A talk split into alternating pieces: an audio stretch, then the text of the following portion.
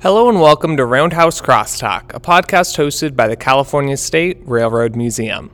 In this week's episode, we interview author and Bancroft Award winner Mia Bay about her new book, Traveling Black A Story of Race and Resistance. We discuss the long history of travel discrimination throughout the United States history and how this discrimination complicates the American mythology of the open road. We hope you enjoy.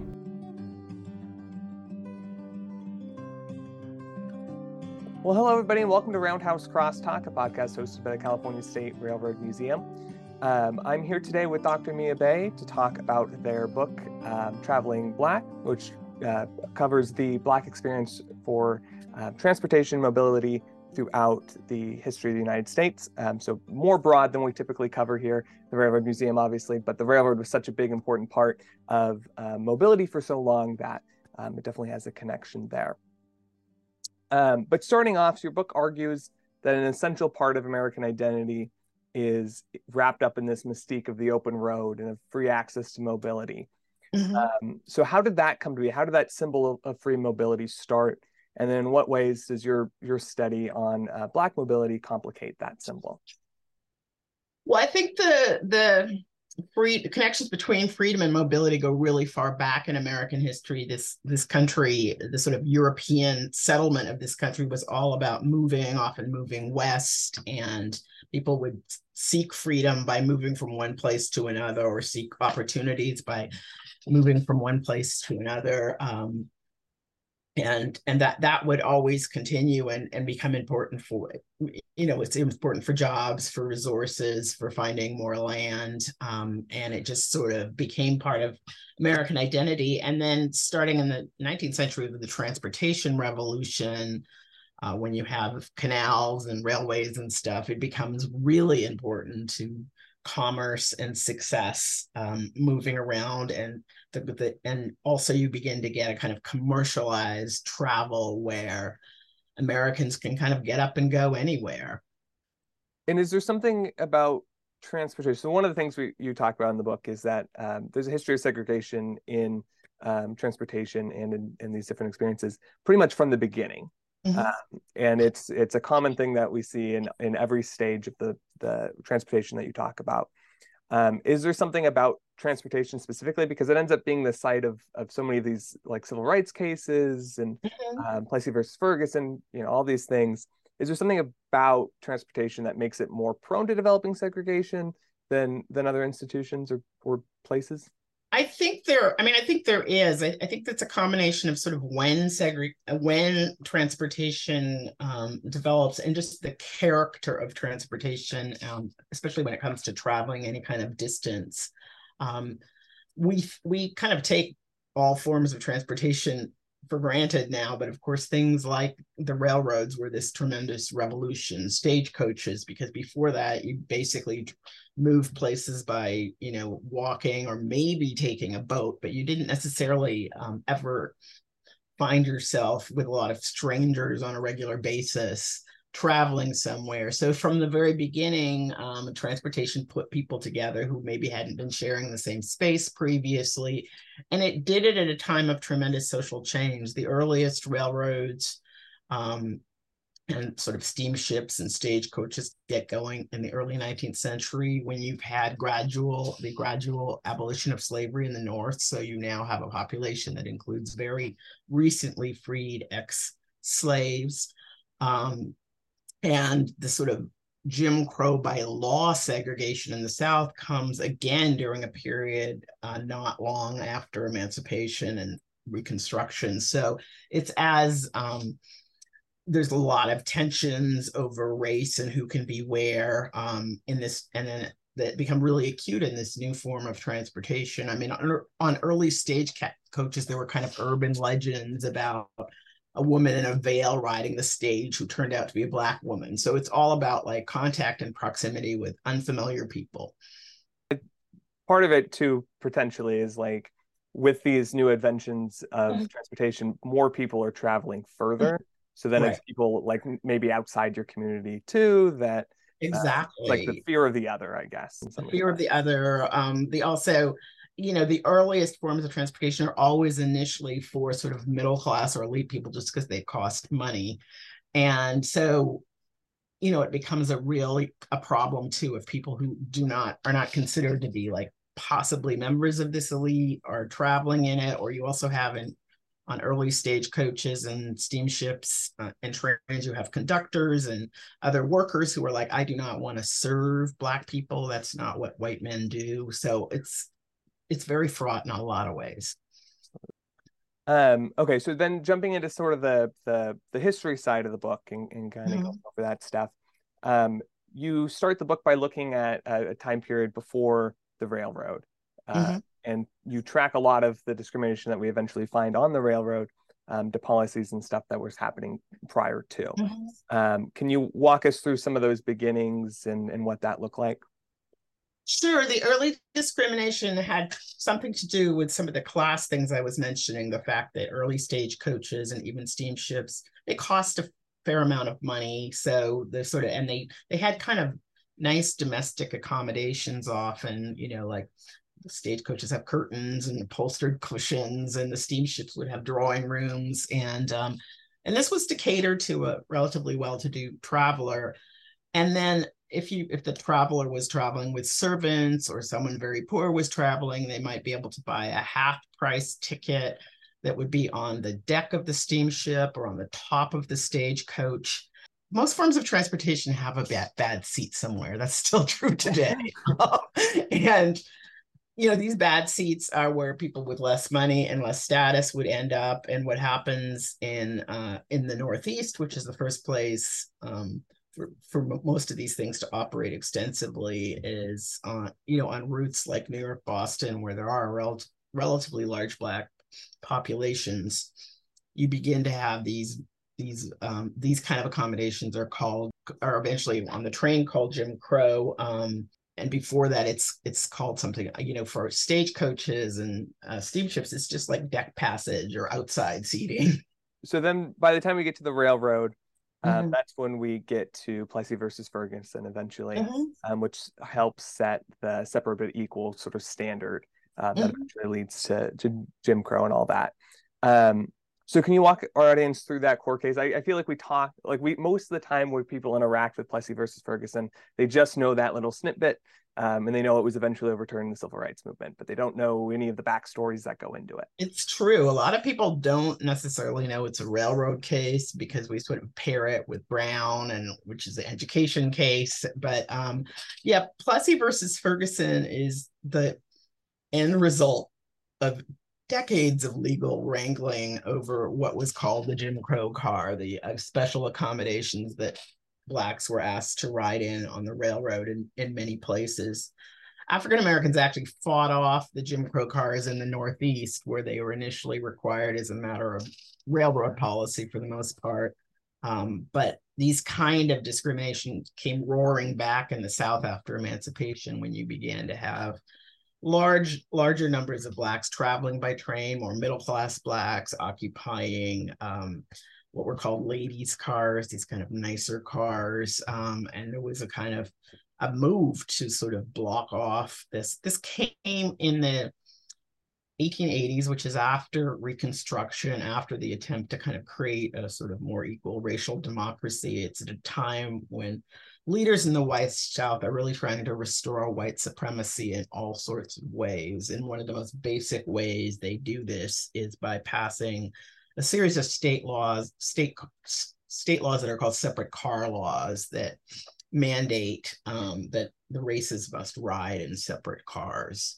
Um, and and um, African Americans challenge them. There's no, there often actually aren't sort of real separate cars. So what happens to African Americans in as the separate cars laws first emerge is that sometimes they'll be riding on a train that has a smoking car and a ladies car which is to say one you know one raggedy old car where everyone can smoke and spit um spit tobacco and and all this stuff in one sort of nicer car with where women where, where women like to ride and can have ch- bring their children and all that so so what happens is that um, blacks are basically begin to be thrown out of the ladies cars or any kind of any kind of car other than the smoking car, and um, they fight it in court, and they often win. Women will sue and say, "Why can't I ride in a lady's car?" And you know, and, and often as not, they might win. Um, so uh, Plessy versus Ferguson is a case that a group of blacks and Creoles who are kind of uh, often a mixed race people in Louisiana chose to get on the books because Louisiana had passed a separate car law in 1890. And they hoped that the Supreme Court would, you know, recognize that this this um, law went in went against Louisiana still had a civil rights law on the books from Reconstruction. They hoped that it would be defeated. They also put up a litigant, Homer Plessy, who was seven eighths white. So they wanted to sort of raise the question of who is and who is not black. Um, but none of this worked. Um, the courts kind of ignored Plessy's race and um, got around any possible conflicts and just kind of it wasn't it was a very problematic decision legally but they decided that this was sort of a natural distinction. And as long as it was as as, as it said famously separate but equal it was fine that you had separate cars. And that result resolved some but not all of the conflicts over jim crow segregation on the trains. So i hadn't heard that it was as planned as, as you're mentioning here which mm-hmm. makes sense you know oftentimes these civil rights cases are mm-hmm. planned and they're they're mm-hmm. thought out. Like I'm thinking of um of um I can't think of her name right now. Uh, civil rights Rosa Parks. Rosa Parks, thank you. Right. Um, where the story we always get presented as in media is it's the spontaneous thing, but of course it it, it wasn't either. Um, so that's just interesting to see it in Plessy versus Ferguson as well. After Plessy versus Ferguson, as you mentioned, that that creates this doctrine of separate but equal, um, but it doesn't actually solve, as you mentioned in the book, like all these um, issues. Like there are continued fights for um, uh, equal treatment afterwards. Can you talk yeah, us a little bit about that? Yeah, that was one of the things that really intrigued me because um, people who write about Plessy versus Ferguson or transportation law often kind of I'm like Plessy versus Ferguson kind of settles it. Segregation is legal, but buried in Plessy versus Ferguson is um, a couple of lines in which the court notes that its decision, as far as transportation is concerned, only applies to transportation within the state of Louisiana because transportation across state lines is under the control of the um, under the control of the you know Commerce Commission under the control of the Constitution is simply not regulated by the Supreme Court. So that was always a sort of loophole in the law um, because and so you would have black litigants who were challenging it because they were traveling interstate and that would that would go on for decades and ultimately break ultimately break down Plessy versus Ferguson when it came to transportation. That's interesting too because we've heard experiences where where folks depending on where they are mm-hmm. on the line they had they're treated differently in different states. Right, right. That's that's the fight I guess is you know it once it's out of a single state, it becomes a different jurisdiction.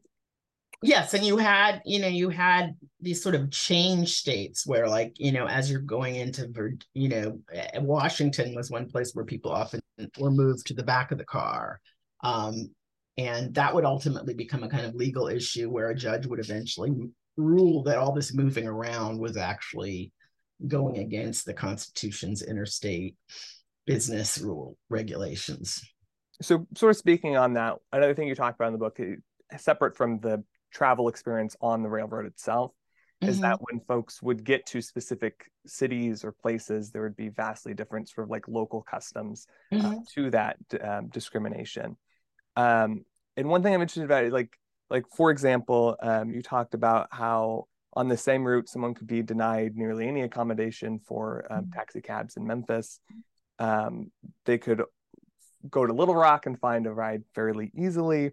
Mm-hmm. Um, but then in, in Tulsa, on the same route, they would only be able to go in specific taxi cars. Mm-hmm. Um, how was there any like green book or anything to help like help folks navigate those local customs, or was it just sort of you get to a new space and you figure it out on your own? I mean, it was it was so difficult um, beyond the Green Book, this this book that people sort of read for driving, but things like navigating the railroads. Um, the problem was that it was it was really hard to know. I mean, people would ex- do a lot of talking to each other. Like if you were, you know, if you were going to Memphis, you might call someone up who had been there and kind of discuss all the specifics of of like how you know what would happen when you get there. There were also things that um, Black people learned to do to like figure out how to navigate a particular town. Like, so when you got off the train, you might ask the porters, where was the Black neighborhood? Did the cabs take Black people? Or if you're walking through and you, you're you're walking through a neighborhood, you might ask uh, the mailman, especially if they were black mailmen, like where could you eat, where could you sleep, where was a hotel. Musicians exchanged information. When, like one of the antecedents to the Green Book was a list that was simply passed around by musicians who worked at through the and I think a guy at Billboard magazine kept it. So, but but the sort of my level of micro detail of kind of knowing, you know, like where you'd be able to get a cab and where you'd not be able to get a cab, which also changed sometimes was sort of hard to keep track of. So that's one of the big um, black travelers complaint like you it's not a system you can work with or kind of say okay well i'm going to follow the rules because the rules are different every place. Um, something else you work talks about is that sometimes patronizing black owned uh, businesses would be one way to potentially avoid some of the um, the problems.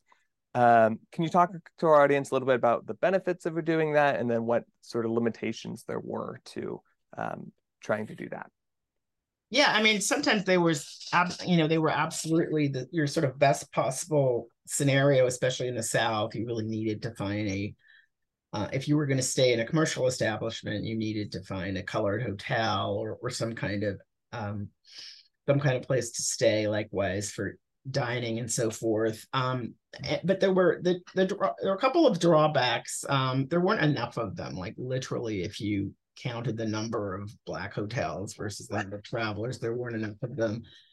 Um, let me just close my door on the dog. Um, and and they were sort of undercapitalized and were often not necessarily all that nice. Um, people did a lot of staying with friends or friends of friends or relatives, um, um, which also probably probably is one of the reasons why there weren't enough black establishments. I mean, I I guess the good side is that they, you know, they were they did sort of provide blacks with business opportunities, but it, it wasn't a hugely successful field. So to what extent is this a legal system? Um, and what to what extent is this informal? Um, like obviously yeah. it's an incredibly complicated blend. I mean in in in the north it's almost purely informal. In fact there are a number of northern states that have civil rights laws that should not you know make it make it impossible but um you know you i don't there were like black journalists who would write around to northern hotels and you know get things like you wouldn't be comfortable here you know like or things like that. So so that was informal and that applied in the north to things like hotels and restaurants and so forth.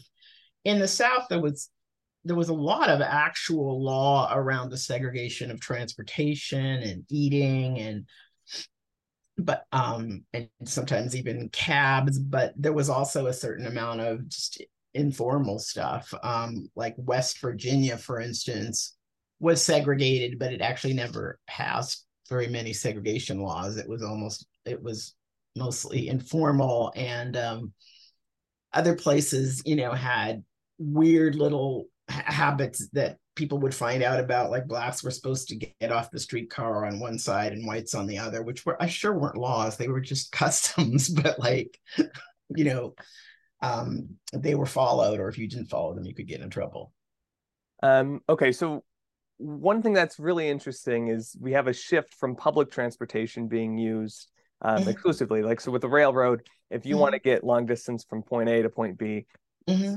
you have to do it with other people, and except for the mm-hmm. very very wealthy with their own private rail cars. But even then, you know, you're on a train with other folks, even if mm-hmm. your car is is uh, just you.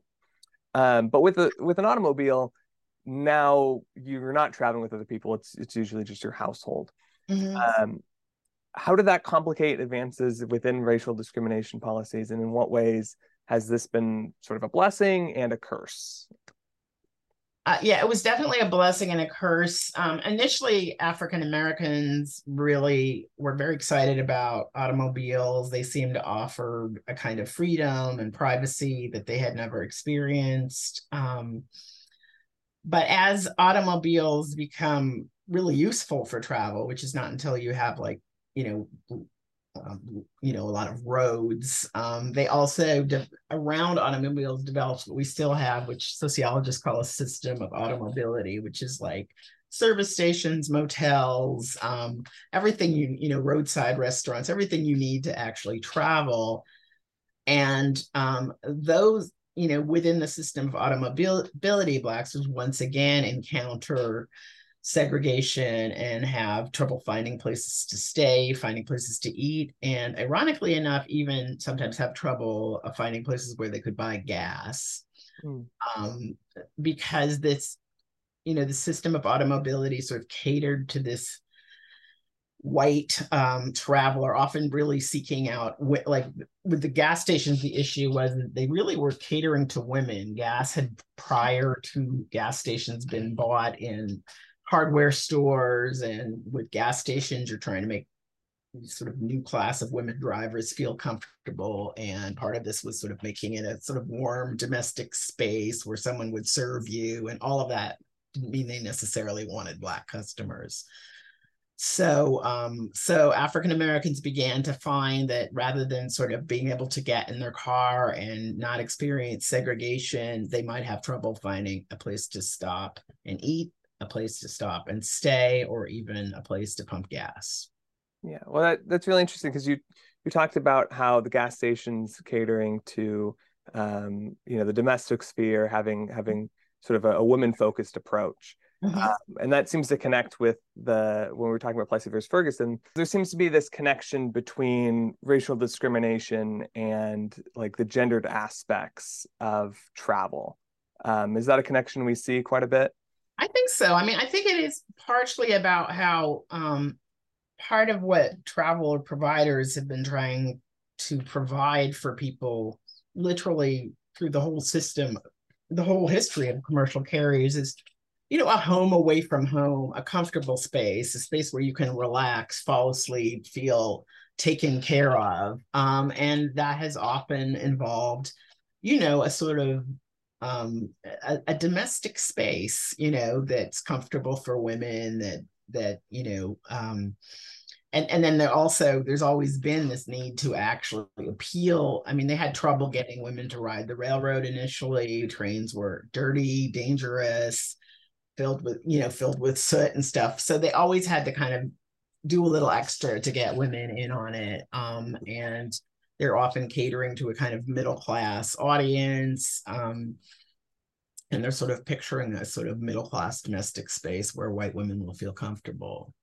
Um, okay, and then the, your book sort of uh, wraps up with um, discussion of uh, of airline travel. Uh, mm-hmm. Uh, so, so what was the history of sort of racial segregation there, and, and how did that impact things? Um, that was super interesting. I, I initially, it, you know, it's it's it was never legal and never kind of publicly discussed. But when I really looked into it, I began to find forms of segregation and, and, and sort of uh, at almost every juncture in the history of flying. I mean, early on, blacks were often excluded. Black when people kind of flew themselves as opposed to flying commercial, blacks were often excluded from airfields and air instruction things, and they weren't allowed to join the Air Force. And there was kind of this idea that um, flying was this technocratic thing that only white um, white white people could do, uh, usually white men. Um, and then as you began to get commercial services, um, you also had a time, a brief period where blacks weren't allowed, sometimes weren't allowed on planes. Um, the courts made it clear pretty fast that airlines are in fact what are no, what is known as common carriers, you know, a vehicle where you sell a ticket and have to take people. But um, but after that, they began to do things. They began to do things like put African Americans in special seats. Um, early on, when planes had propellers in the front, that seat was often this kind of single seat in the front, which was like I say, every every every vehicle has a bat seat, and the single seat next to the propeller was not a seat that most people wanted to sit in. It was very, very loud and sometimes involved sparks. Um, so African Americans would find themselves in this seat. Later, when the design of planes changed, um, it, would became more of just uh, stewardesses would try to assign any black travelers on a given plane, and there usually weren't that many to a special row um, where they were separate from um, the people on the on the plane. And there also became um, uh, segregation on the ground. There was segregation in the airports in the South. Um, and segregated restrooms, segregated waiting rooms. Um, and of course, the segregation and things like cabs extended to the airports, where it was quite significant because airports are kind of usually a good distance from the town. yeah, that's a, that's always the big difference between like your railroad station, the airport, um, for whatever reason, the railroad is usually the center of the town versus the mm-hmm. airports or the the thing you maybe you even have to take a train to get there, depending on um, how good yeah. transport. No, and that was what drove black travelers cr- crazy because they would, you know, splurge on an airline ticket. They'd be thrilled to not have to experience segregation on their trip, and then they'd get to the airport. and they would be able to get from the airport to their destination because there were no black cabs. All right. So one of the things that uh, has come up a lot in discussing um, sort of rail travel broadly. Um, I know it, it, used to be more popular to, to refer to um, it this way, but but people have long called American railroad cars Republican in the sense of um, everybody's together all the time, and it's sort of this space where um, everybody intermingles. Whether you're a farmer, you're a miner, you're a politician, whatever it is, you're in a space with somebody completely different next to you. Mm-hmm. To what extent is that sort of a fair assessment? Um, it is it is complicated because I mean, at the time that Americans are, you know, the American railroad system is developing, the the British railroad system has, and I think it probably still has, it has like a system of like first class, second class, third class, fourth class. Um, and Americans re- sort of reject that model. There are often better classes than others, like the ladies' cars are are are better than um, which are pretty common in the in the early 19th century and beyond. Um, are nicer. Sometimes they cost more. Sometimes they don't. Um, and the and the instead of having classes, you know, the the um, some of the early really bad tickets on like steam coaches, stage coaches, and even railroads are are they're half fare tickets. So there's no there's no it's I think it is a rejection of the idea of class. Um, but it also does mean that there's you know that there's there's less price points um, for sure and but but it, it, there's it's not that there are none um, and except that what will happen with segregation is in the south anyway when they make when they you know after plessy versus ferguson when it's clear segregation is here here to stay they actually get rid of any kind of second class ticket and you just have colored car and white car only so there is a kind of white republicanism in the south that kind of goes with the American idea that the railroad shouldn't have classes. Yeah, that's really interesting. So was part of that just because it eliminates the problem of like, well, if if there is um, a black person that has the money for a first class car, we don't want to we don't we don't want to have to be able to provide the, the railroads. I mean, the they're big. I mean, the railroads actually opposed segregation initially because they were afraid that they would have to provide double everything and you know that got around that so something else your book talks about is um, that one of the results of all these discriminational policies and just sort of this informal network that's really hard to navigate is that for many folks they just sort of didn't navigate it they mm-hmm.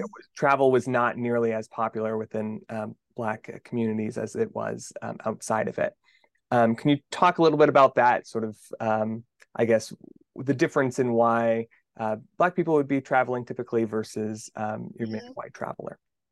Yeah, I mean one one reason why people hadn't written all had have not written all that extensively on black travel is it's always been kind of known that there's less black recreational travel. But I would the first thing I emphasize is this is you know the 20th century is the era of the great migration um, and there's a lot of black travelers but they're often traveling for work or traveling to um, visit relatives in the South. You know, by the time you get to the World War One era, you have a lot of people whose families are distributed across the U.S. Um, but just the purely recreational travel um, is to this day um, like statistically less extensive among African Americans. And it had to do with both, you know, basic economic differences, Blacks being a historically um, less affluent population, but also the ways in which, you know, travel was was difficult and and you know um and uncertain and um there were plenty of blacks you know, who really wanted to avoid segregation and didn't want it. you wanted to have as little to do with it as possible. And one one of the ways to avoid it was to avoid traveling extensively, um, and to really do the only the only kind of traveling you do is around kind of visiting family and stuff. So it, it might be a vacation, but you're you're not using, you know, you're not trying to use a hotel or anything like that. Um, so another thing your book talks about is that the fight for mobility and against this sort of transportation segregation um, fell largely outside of um, organizational history about the civil rights movement. Um, can you talk a little bit about what made mobility more of a grassroots fight? We obviously talked about with Plessy versus Ferguson, and it was still this planned thing. Uh, right. But but mobility seems to be more grassroots than um, sort of the educational fight in Brown v. Board. Yeah, I mean, I I think it was partially because especially the kind of interstate cases, people often encountered the problem that got them to the courts on a very sort of individual basis. Like, you know, a lot of the a lot of the lawsuits that lead to Plessy versus Ferguson are not organized by anyone. They they happen when a black woman is thrown out of the lady's car, um, and uh, the sort of travel as an issue to organize around is a little is a little sort of incoherent in terms of how to do it. Um, it's often seen by civil rights organizations as maybe not the most urgent of all issues, like when you get the organization of the NAACP in 1909 um, the NAACP, for much of its history, has a limited amount of resources and a lot of really pressing problems to face. So they they choose things like anti-lynching, um, you know, preventing people from being put to death in various ways over things like worrying about segregation um, during right before the depression era they're given a big gift and they're planning to do a kind of thing on travel and education but then the market tanks and their gift is worth a lot less than it used to be. So they drop travel. Um, and but there and there, and there are but there are still cases that occur in the 30s and 40s because there's individual people who are just like, I had this terrible experience and I'm gonna litigate. So I think it's it's it's travel is on the one hand something that people have such routinely unavoidable bad experiences all, all, all you know doing that it gets to the courts and becomes a civil rights issue but on the other hand it's it's you know it's juggling with a lot of other issues and is you know is not not really ever the sort of first thing on the agenda for civil rights organizations. So you know, when you finally get to the civil rights movement you know who would have guessed that it's galvanized by a bus boycott in montgomery you know it's you know like after all the you know people have been fighting for anti-lynching fighting for labor fighting for this but travel will sort of produce these results um, just about out of the sort of daily humiliation sometimes that it imposes on people. So what got you interested in the topic of, of mobility specifically when when studying the the black experience well two things um, one was that I wrote a biography of Ida B. Wells, who's a Black mm-hmm. journalist who's most well known for her anti lynching crusade. Um, but what uh, drove her to become an activist when she was quite young, still in her 20s, is she was kicked out of a ladies' car on the Tennessee railroads in the era before you had. Um, the era before Plessy versus Ferguson, but when you're beginning to have these kind of informal versions of segregation, um, and um, she had been riding in the ladies' car. She had a sort of short commute to work um, on a train. She had previously traveled by mule. This is how early the early this kind of transportation was. But now she was riding a, a train, and um, one day when she gets on the train, the conductor tells her she has to move to the smoking car, and she says she does not want to. I mean, there's so many reasons not to move to the smoking car. Every all men smoked back in the 19th century, and also the smoke also referred to the smoke that came from the locomotive. So mm. it was really kind of uncomfortable. Um, and they carry her off the train, and um, she launches a lawsuit. It happens to her again. She launches another suit. Um, she wins in the lower courts, but then is defeated in the Tennessee State Supreme Court. Um, and um, it's just a really interesting case. She's she's defeated, you know, mostly because the court the court just dismisses all of her concerns. They say that the smoking, you know, like the, even though the smoking car is called the smoking car, there's not really a lot of smoking going on there.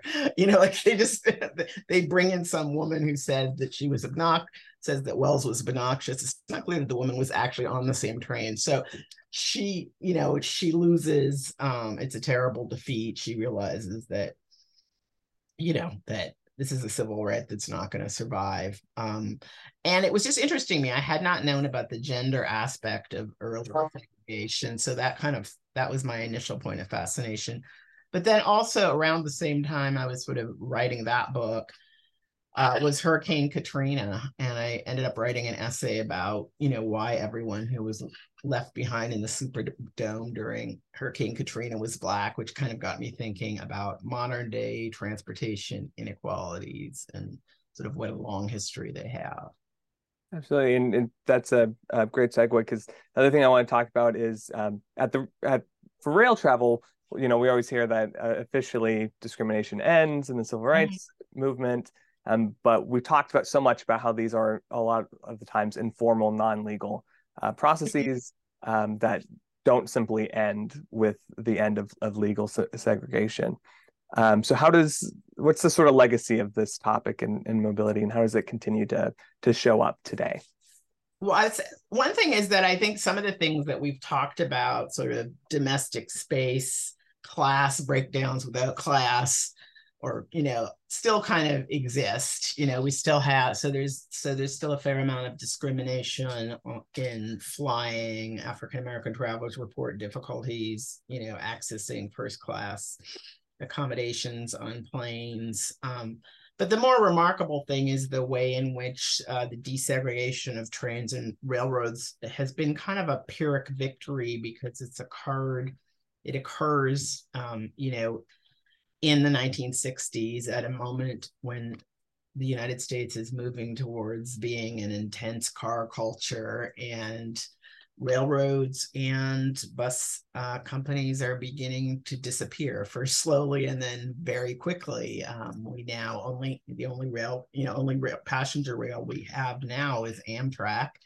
Um, and we have you know very a lot less bus routes than we used to. So um, so the, you know the sort of desegregation of them is not as important as it could have been. And on the on the other hand, you have um, both blacks and Hispanics somewhat disadvantaged in the field of driving cars.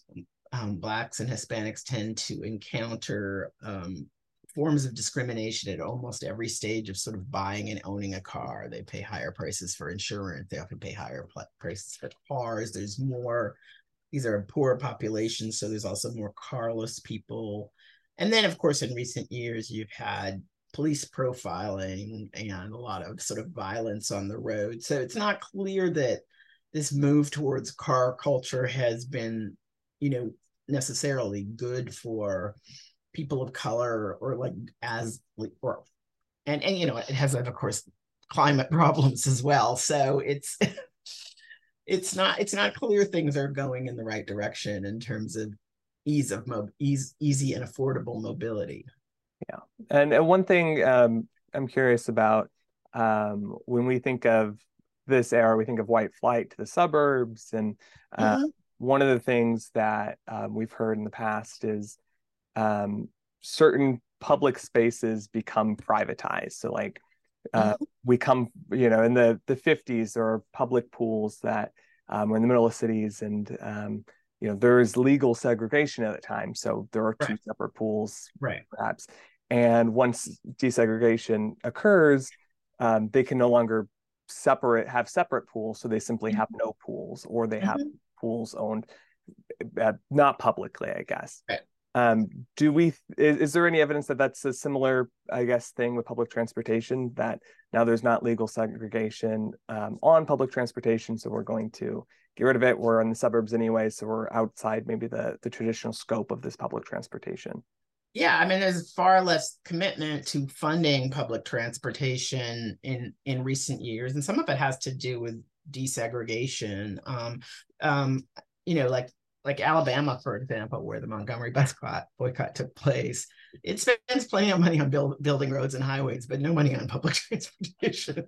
you know, so so there's so you know as um you know as whites moved off public transportation, it became increasingly some something that served the relatively well the the the poor, the people of color, sometimes the elderly. You know, if you if you ride a city bus, that's often who you will be with. The sort of commitment to it and the willingness to spend public dollars on it has really decreased um, in ways that is are just manifestly unjust in the sense that we spend an enormous amount of money keeping our roads operating.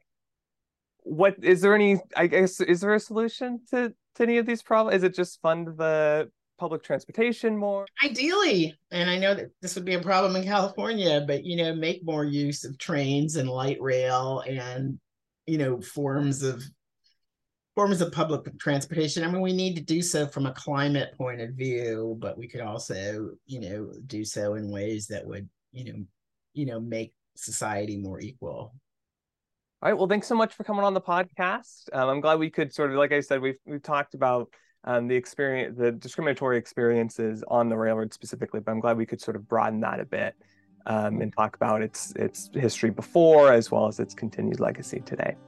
well thank you Thank you for listening to Roundhouse Crosstalk. For more information about Mia Bay's new book, Traveling Black: A Story of Race and Resistance, please see the link in the description. If you enjoyed today's episode, be sure to subscribe and give us a review wherever you get your podcasts. Thank you again for listening, and we'll see you next time.